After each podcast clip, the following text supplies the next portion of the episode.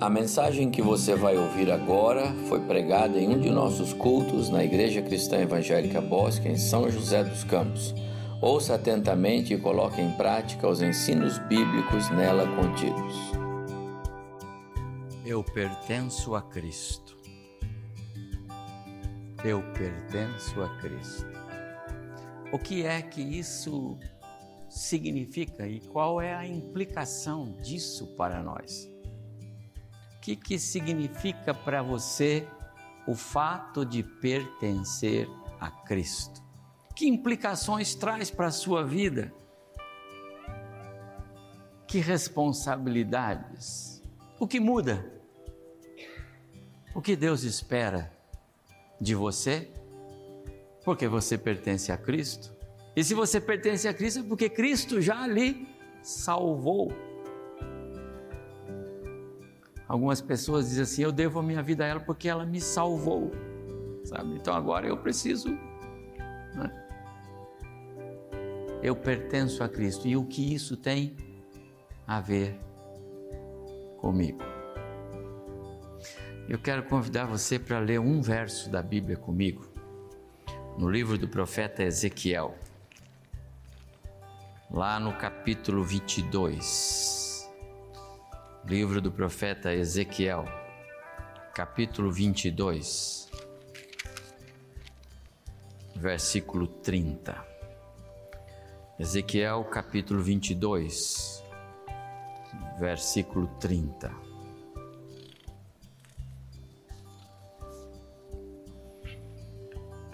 Então disse o Senhor, Ezequiel 22, 30. Então disse o Senhor, Busquei entre eles um homem que tapasse o muro e se colocasse na brecha perante mim a favor desta terra, para que eu não a destruísse, mas a ninguém achei.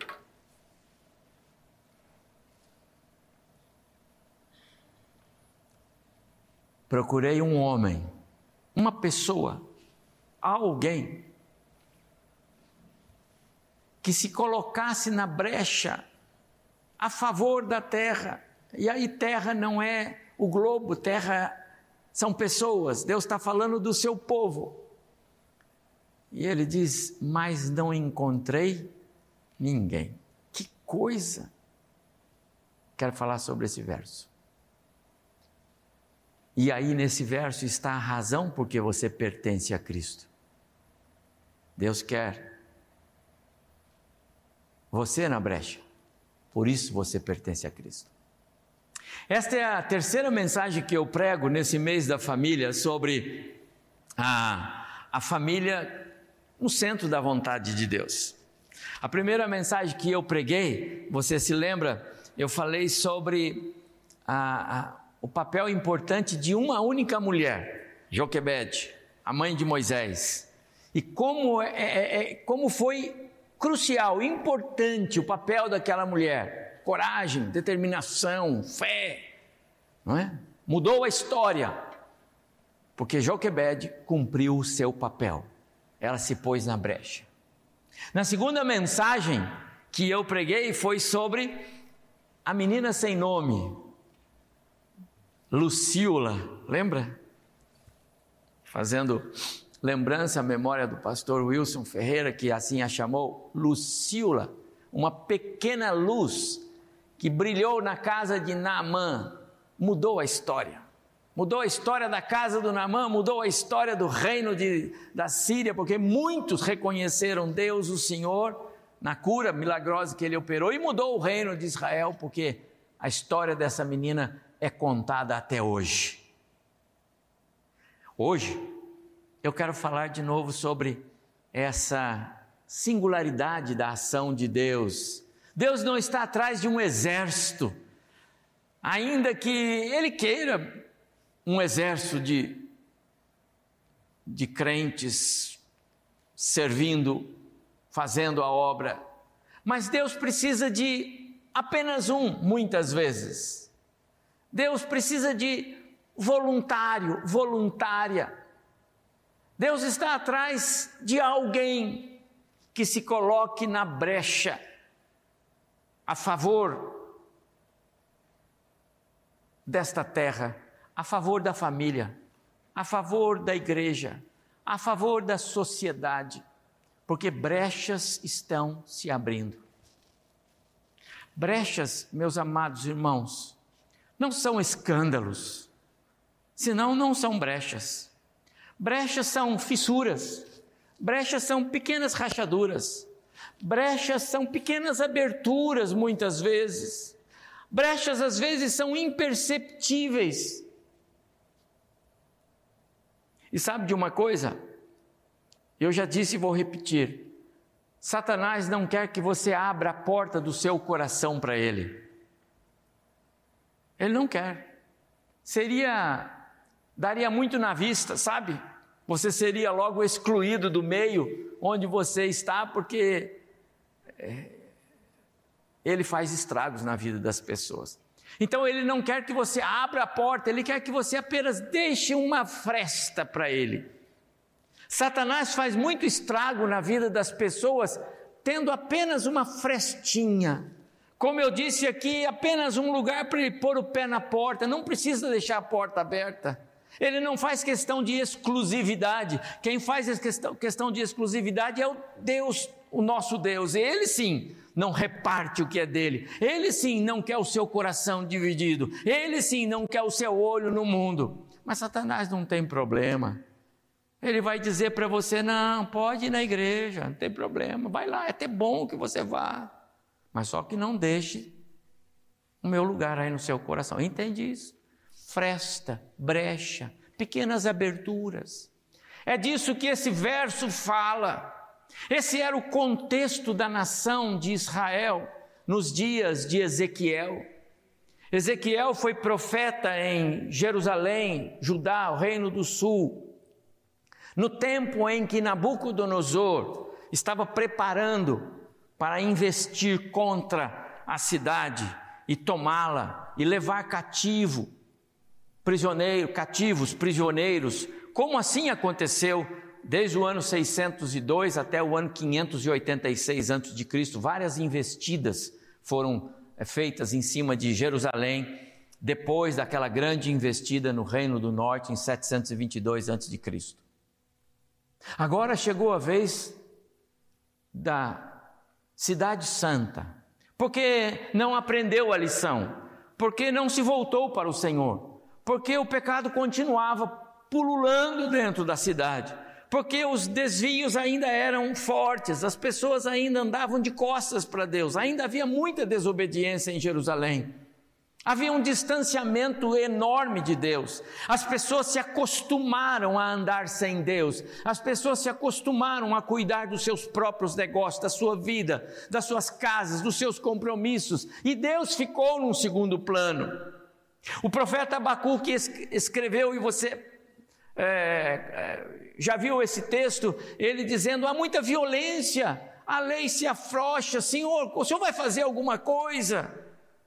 A cidade estava pervertida, porque o distanciamento de Deus, meus amados irmãos, ele vai abrindo pequenas frestas. Nós vamos gostando de certas situações, de certos contextos. Esse é o quadro que cerca este verso de Ezequiel capítulo 22. Aliás, se porventura você quiser conhecer um pouco mais da realidade é, de Israel nos dias do profeta é, Daniel, é, é Ezequiel, eu recomendo ler os primeiros 24 capítulos. Mas se você quiser só o 22, leia só o 22. E você vai ter uma boa visão do que é que é que Deus está cobrando do seu próprio povo. Aqui estão descritos os pecados dos israelitas. Quando eu olho para a, a figura de uma brecha, Deus disse, não é? Eu procurando alguém para se colocar na brecha entre mim e o povo, para que eu não destrua. Quando eu olho para essa figura da brecha, eu vejo é, é, pelo menos duas ilustrações é, nessa brecha que aparece. A primeira tem a ver com O pecado de Adão e Eva. O pecado de Adão e Eva abriu uma brecha, uma oportunidade para que Satanás haja.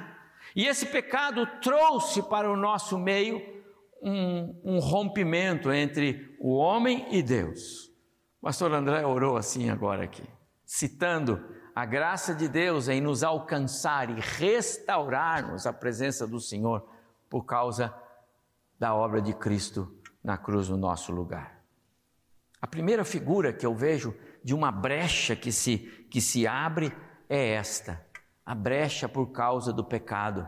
E esta brecha, ela tem dado espaço para que mais e mais é, afastamento do Senhor é, seja visto entre nós, infelizmente. Nesta brecha, Deus mandou Jesus. Para tapar essa brecha, Jesus veio.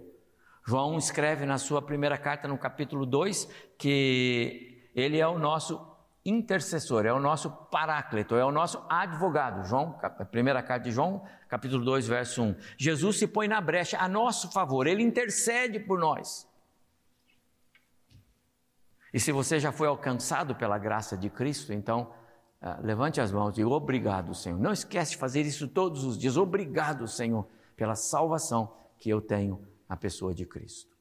A segunda figura que eu vejo nesta brecha que aparece diz respeito às nossas próprias atitudes, ao nosso comportamento por causa do pecado residente, o pecado que habita em nós. Estou falando de nós, salvos, novas criaturas em Cristo. Ainda somos habitados pelo pecado da nossa carne, do nosso corpo.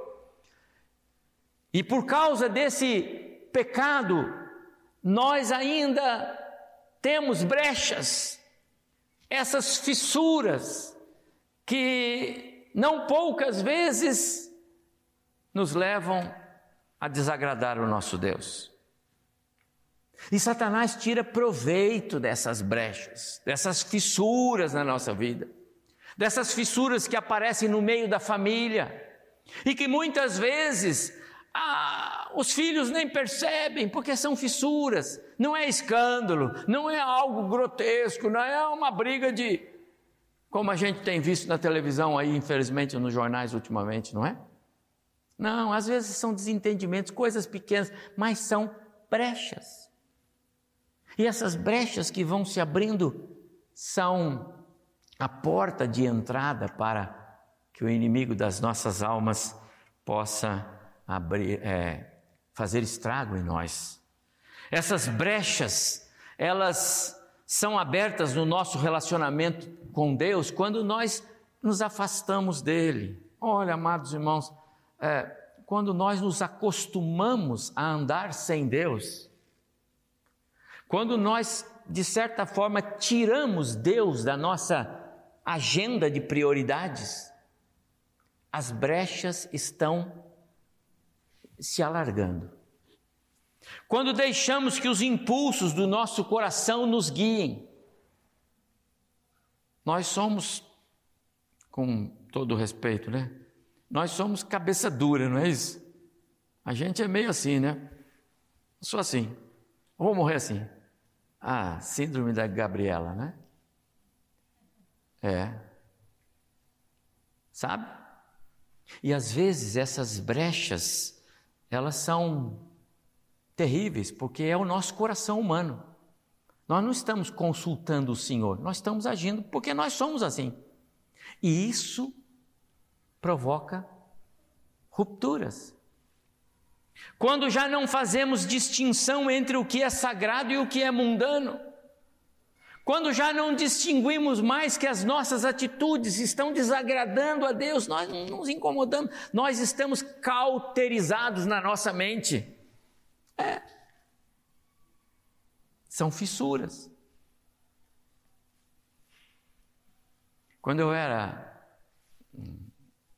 adolescente, chegou a televisão em casa lá, um caixotão assim, desse tamanho assim.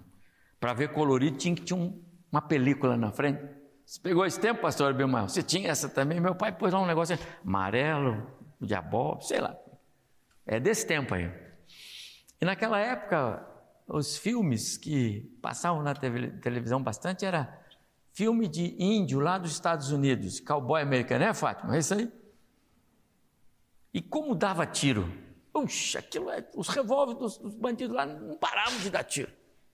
Eu me lembro que naqueles, naquela época, uma vez alguém fez lá uma pesquisa e disse que ah, os meninos, né, as moças também, mas era mais coisa de menino, ou, ou que ouviam tanto, viam tanto filme de bang bang assim, é, se acostumavam tanto com tiroteio que se saísse da rua e tivesse um tiroteio, a mente dele estava cauterizada, ele não faria questão. Se ele ouvisse lá as favelas, tanto São Paulo quanto Rio, né, onde os tiroteios acontecem, não faz questão, porque é tiro, eu estou acostumado com tiro. Sabe o que é isso, irmãos? Cauterizar.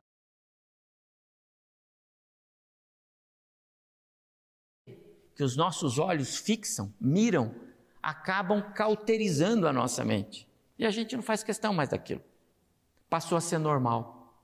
O mundo está fazendo isso conosco e nós estamos achando algumas coisas normais. Algumas coisas que nós antes prezávamos muito, eram sagradas para nós. Agora já não é mais tão sagrado assim. Algumas coisas que nós aprendemos com os nossos pais já não são mais tão importantes assim. Sabe o que é isso? Brechas fissuras que vão aparecendo na nossa história. Nos dias de Ezequiel, as brechas eram volumosas. A ira de Deus estava às portas e se manifestaria através do cativeiro, como de fato aconteceu. Israel foi sitiada e os babilônios, liderados por Nabucodonosor, levaram então alguns milhares de, de, de, de judeus para o cativeiro. Entre eles, o rei, Joaquim, Joaquim alguns príncipes, e lá foi ah, Ezequiel também. Os primeiros 24 capítulos dizem respeito a uma parte antes da tomada da, da, de Jerusalém, da cidade. Portanto, são os avisos de Deus. E depois, lá no, no, no, no cativeiro, quando você começa a ler o livro do profeta Ezequiel, você vê logo no início ele dizendo que ele estava às margens do rio Quebar, né? lá na terra dos caldeus, e veio a ele uma visão. E aí ele vê aquela coisa maravilhosa, o Senhor se manifestando para ele, e ali está o chamado dele. E aí Ezequiel vai escrever também sobre a restauração a redenção e sobre a glória de Israel que Deus ainda haverá de dar. Tem a ver com o futuro reino milenar de Cristo. O livro do profeta Ezequiel é preciosíssimo é, para quem gosta de história bíblica. Então, se você quiser mais um pouco desse detalhe, que eu não vou poder me deter aqui, você pode é, olhar o livro de Ezequiel com carinho, tá bom? A figura então que eu vejo quando ele fala de brecha, eu quero pensar com os irmãos numa grande muralha ou numa grande cerca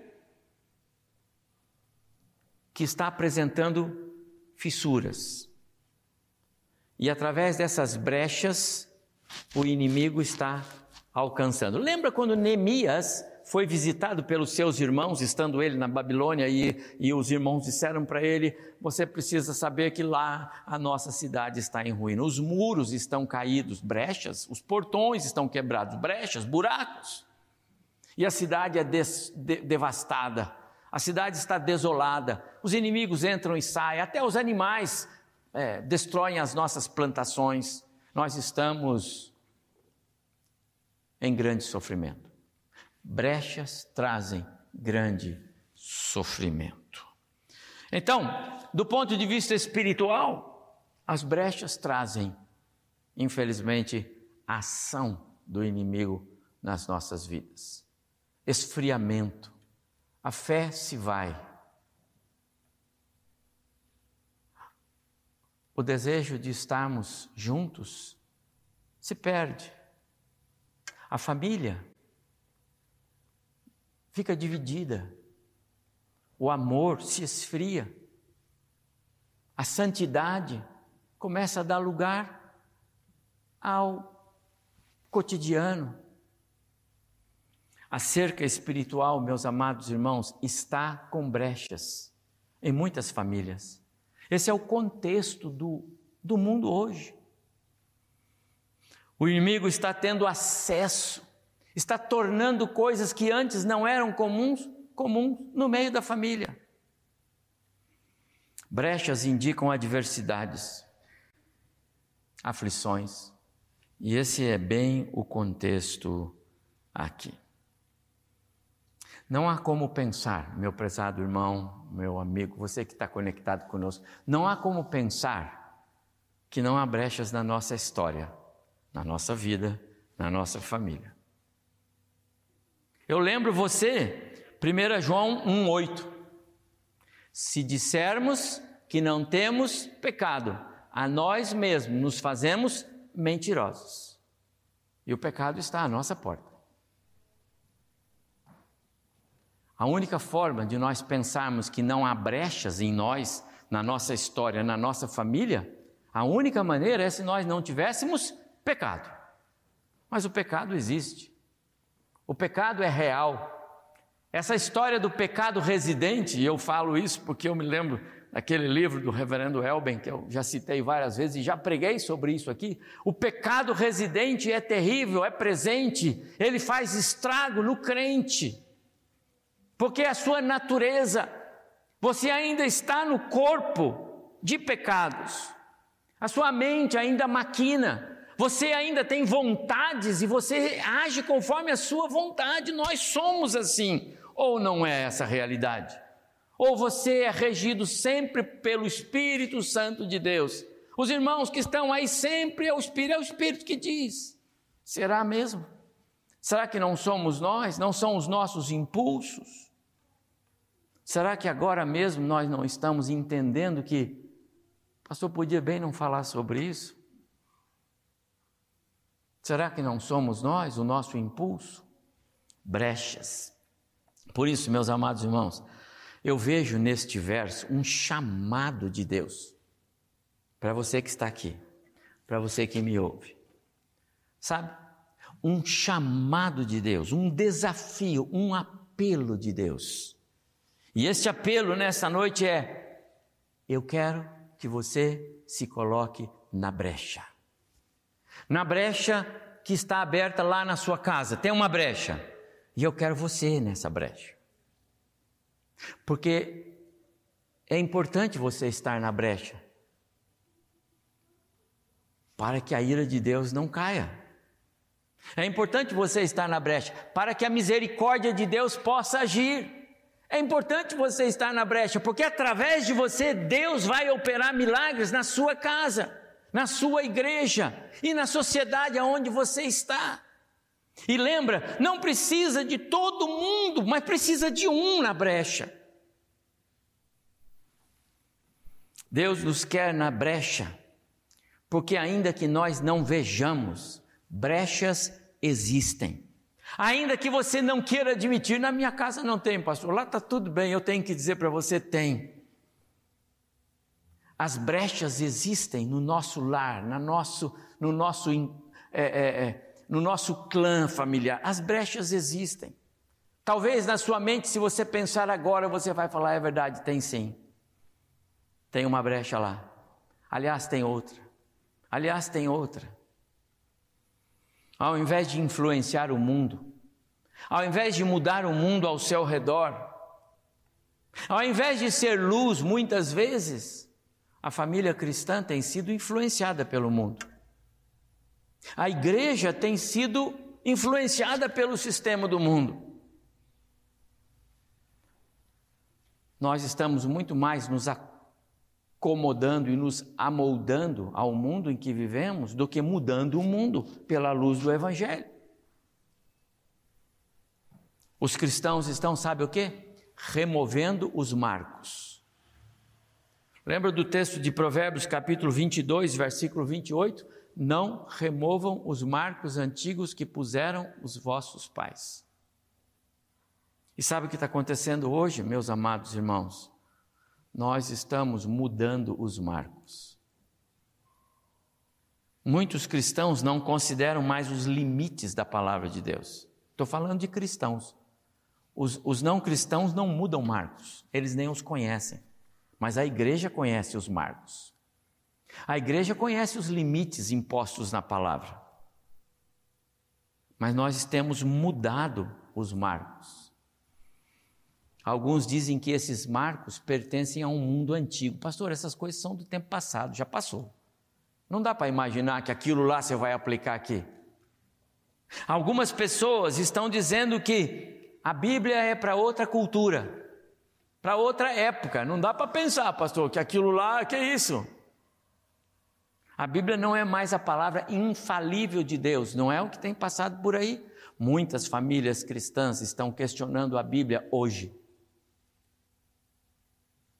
Agora nós temos um outro evangelho, mais adaptado, mais atual, mais amoldado às realidades do tempo presente. Sabe, amados irmãos? É como se dissesse para o nosso Deus: você e eu, com toda a ousadia que nos é peculiar, Senhor, quando o Senhor escreveu esse livro, o Senhor não sabia que as coisas iam mudar. Se o Senhor soubesse, o Senhor tinha escrito diferente, Senhor. O Senhor escreve algumas coisas aqui que não tem sentido para nós, Senhor. Será que nós temos essa ousadia para dizer isso para Deus? Mas é o que está acontecendo? Os homens confundem a história bíblica como forma de nos mostrar a santidade de Deus com regras espirituais. Quero dizer que tudo que está na Bíblia, meus amados irmãos, na minha visão, está lá na carta que Paulo escreveu a Timóteo. A Bíblia é inspirada por Deus, toda ela, toda ela. Por isso, no meio desse caos, Deus está à procura de alguém para se colocar na brecha lá no seu lar. E quando alguém disser algo contra a palavra, você vai dizer: é a palavra de Deus. Como dizia o meu velho pai, se na Bíblia tivesse dito que Jonas engoliu um grande peixe e depois jogou ele três dias depois, o peixe saiu nadando, meu pai brincava. Eu acreditaria na Bíblia, eu prefiro ficar com a Bíblia. Mas se na Bíblia diz que Jonas foi engolido por um grande peixe, por que, é que eu tenho que pensar que isso é uma ficção? Mas muitas pessoas não acreditam na Bíblia. Deus está procurando alguém para ficar na brecha, no seu lar, na sua igreja, no seu contexto, porque brechas existem. E as pessoas não estão se dando conta disso. Em segundo lugar, Deus está procurando quem possa estar na brecha, porque Satanás é muito astuto, ele é muito eficaz e ele tira proveito das brechas. Como ele tira? Lembra? Eu disse, ele não faz questão que você abra a porta, ele quer só um vãozinho. Como eu disse aqui, o Faraó não disse para Moisés: Não, eu quero que vocês fiquem, que vocês sejam adoradores dos deuses do Egito. Não. Moisés, fica aqui na terra do Egito. E vocês podem adorar o, Deus de vocês aqui mesmo. Eu não quero exclusividade, eu só quero que vocês sejam nossos escravos. O Satanás só quer isso. Ele não faz questão que você se curve ao seu Deus. A única coisa que ele quer é que você também se curve ao Deus que ele põe no seu coração, o seu próprio coração. Satanás faz isso mexendo no ego das pessoas. Satanás faz isso contando com os enganos do nosso coração. Ou você acha que o seu coração não é enganoso? Você nunca foi iludido pelo seu coração? Satanás faz isso, nos fazendo querer, nos fazendo perseguir aquilo que o nosso coração deseja. Então ele põe isso como sendo é, um alvo. Persiga o desejo do seu coração, você tem esse direito, independente se esse desejo do seu coração é agradável ou não ao Senhor. Por exemplo, hoje em dia está em alta nós sermos questionadores. É? Os questionadores estão um ponto acima da média dos, dos comuns.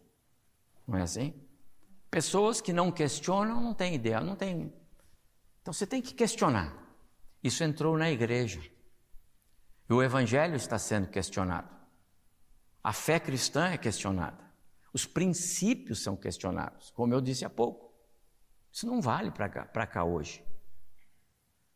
E a família está sendo duramente afetada por causa dos questionamentos. A Bíblia já não é a última palavra, eu falei agora há pouco sobre isso. Não é tão útil assim em quaisquer circunstâncias. O mundo mudou, os marcos são outros. E aqueles que querem se manter fiéis às Escrituras são considerados ultrapassados. Aqueles que querem se manter fiéis à palavra estão em baixa. Meus amados, quantas brechas abrindo. Na igreja, na família, não é assim? A velha ideia do não faz mal ganhou, ganhou força. Isso era antes, quando sei lá, da época dos seus avós. Agora isso aí não pega mais nada.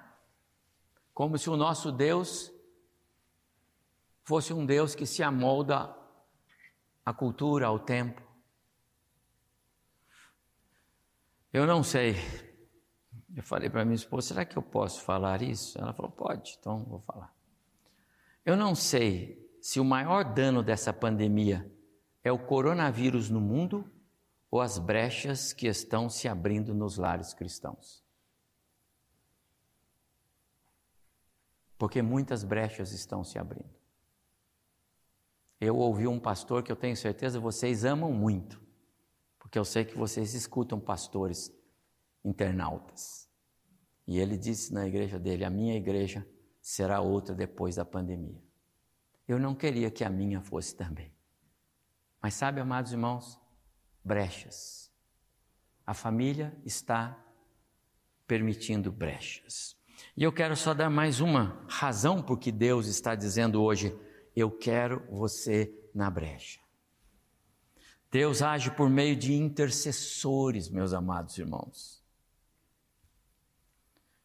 E os que se apresentam para ficar na brecha são intercessores.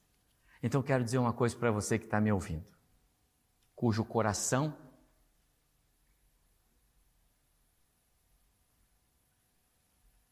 é dirigido pelo Espírito Santo. Porque se o coração não é dirigido pelo Espírito, a minha palavra não vale. A minha palavra só vale para corações cujo Espírito Santo é pleno. A minha palavra só vale para vidas que realmente se curvam diante de Deus. Para aqueles cujo orgulho não passa na frente da submissão ao Senhor. Quero dizer uma coisa para você. Aqueles que Deus está buscando para ficar na brecha, Ele chama de intercessores da família. Quando eu, até pouco tempo atrás, quando mamãe estava 100% lúcida, não que ela não esteja, ela ainda está, mas a coisa mais gostosa que tinha de entrar e começar a conversar com ela era ouvir dela assim: eu oro por você todos os dias. Eu oro pelo seu ministério todos os dias. Você não imagina quanto isso tem valor. Não imagina o quanto tem valor no reino de Deus o fato de que tem intercessora, intercessor. Intercessor é aquele que se põe na brecha a favor do outro. Deus está buscando intercessores para a família. Nos dias de Ezequiel, Deus usou os profetas. Hoje Ele está chamando os cristãos. Essa é a ideia de, de, do versículo 22, do, capi, do versículo 30 do capítulo 22. Intercessores. Deixe-me dizer, mesmo que você seja um só na sua casa. Um só. Pastor, é difícil porque no meu lar, se eu só eu, seja só você, mas seja intercessor. E você vai ver o que Deus vai fazer. Deus é soberano. O poder pertence a Ele. Tudo pertence a Ele. Algumas vezes, quando a causa está perdida, Deus faz acontecer um milagre e as coisas se transformam. E não que aquilo foi coincidência, aquilo foi providência, porque Deus é soberano. A história quem escreve é Ele, e o final da história é Ele que sabe. Deus não precisa de um exército, Ele precisa de um intercessor, um voluntário, um na brecha. Procurei um homem, não um povo, não um exército, um homem, uma pessoa, um jovem, uma criança, uma menina sem nome.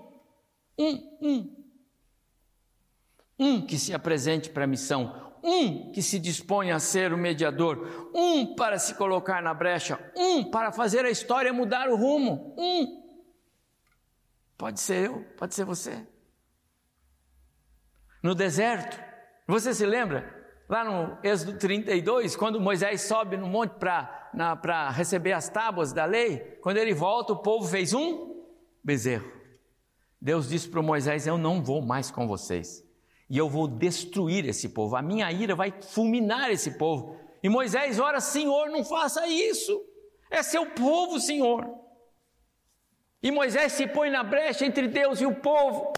E diz o texto, capítulo 32 de Êxodo, que Deus ouviu a intercessão de Moisés e não destruiu o povo.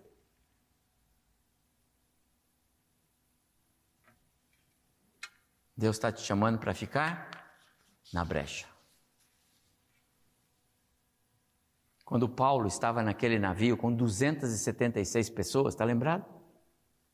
Deus disse para ele: Paulo, por causa de você aí, eu vou preservar a vida de todos.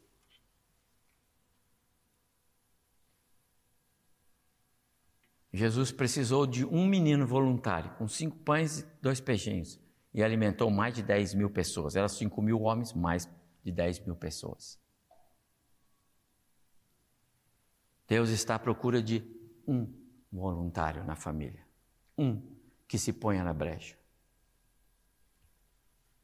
Por isso, hoje o Senhor está nos dizendo: Eu quero que você se coloque na brecha a favor da sua casa, a favor da sua família. Meus amados irmãos, é assim que Deus trabalha, sabe? O restaurador é Ele. Ele é especialista em restauração. Ele é o único que tem poder de curar corações. Ele é o único que tem poder de restaurar um lar todo cheio de rachaduras. Mas sabe como Deus faz isso? Ele faz isso usando intercessores. Ele ele tomou a decisão de que assim seria. Não somos nós que levamos a mensagem do Evangelho a outros? Sim. Mas nós, falhos, pecadores? Sim. Mas Deus nos usa, não é? É assim que Deus faz. Deus faz o seu plano e o seu propósito se cumprir através de nós. Deus quer trabalhar no seu lar, na vida dos seus filhos, na vida da sua família, na vida dos seus. Deus quer restaurar, Deus quer levantar, Deus quer vivificar, Deus quer avivar, Deus quer trazer vida espiritual. Mas talvez Ele esteja dizendo para você: Eu quero usar você. Eu quero que você se ponha na brecha. Eu quero que você assuma esse compromisso. Se colocar na brecha é se dispor a estar na presença do Senhor em favor da sua família. Meu amado irmão, minha irmã, jovem, adolescente e até as crianças que já podem nos entender. O Senhor disse: Eu procurei um para que se colocasse na brecha, que se abriu entre mim e o meu povo, entre o Deus Santo e a família. Mas eu não achei ninguém. E sabe o que aconteceu? A ira de Deus se manifestou. E os, israelitas foram levados 70 anos de sofrimento na Babilônia. Os que ficaram, idosos, crianças, mulheres, a terra ficou desolada parecia o fim. Parecia não haver mais restauração. Mas Deus iria fazê-lo. Porque não apareceu ninguém para ficar na brecha. Hoje, o Senhor está dizendo a mesma coisa.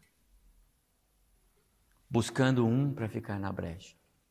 E hoje a história não é o povo, hoje a história é a minha casa, é a sua casa, é o meu lar, é o seu lar, é a igreja, é o nosso contexto. Você quer se colocar na brecha a favor do seu lar? Quando o Senhor manifestou-se a Isaías no capítulo 6, ele disse: Quem há de ir por nós? A quem enviarei? Quem vai? Isaías, quem vai? Isaías ergueu a mão e disse: Eu vou, Senhor. Eu quero que você leve essa mensagem no seu coração. E você que está em casa, eu quero que você pense sobre isso. Eu sei que você vai dizer: Não, pastor, mas eu já oro pela minha família. Se não é disso que eu estou falando. Tem brechas. E você sabe que tem. E eu quero convidar você hoje à noite a assumir um compromisso de se colocar na brecha, para que essa brecha não se aumente, para que a ira de Deus não se manifeste, para que a misericórdia dele o alcance. Deus quer fazer isso. E Ele vai fazer isso. E eu convido você a abrir o seu coração e dizer: Eu vou, Senhor. Eu serei esse intercessor. O poder da intercessão na Bíblia tem um valor enorme. Coloque-se nas mãos do Senhor nessa noite. Curve sua cabeça. Vamos orar. Diga, Senhor, eu quero ser alguém na brecha. Senhor, conte comigo para estar na brecha lá em favor do meu lar, da minha casa.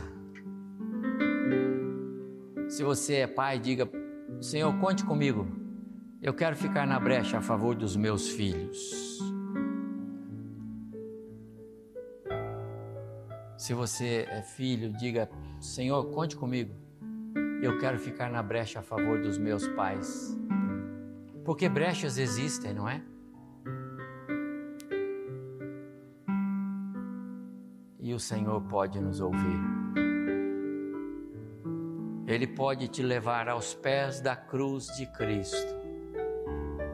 Ele pode carregar o seu fardo. Você não pode, mas Ele pode. Ele pode tornar a sua vida, apesar dos pesares, alegria no viver. Ore ao Senhor diga: Ah, Senhor, eu quero ser um intercessor na minha casa. Faça isto.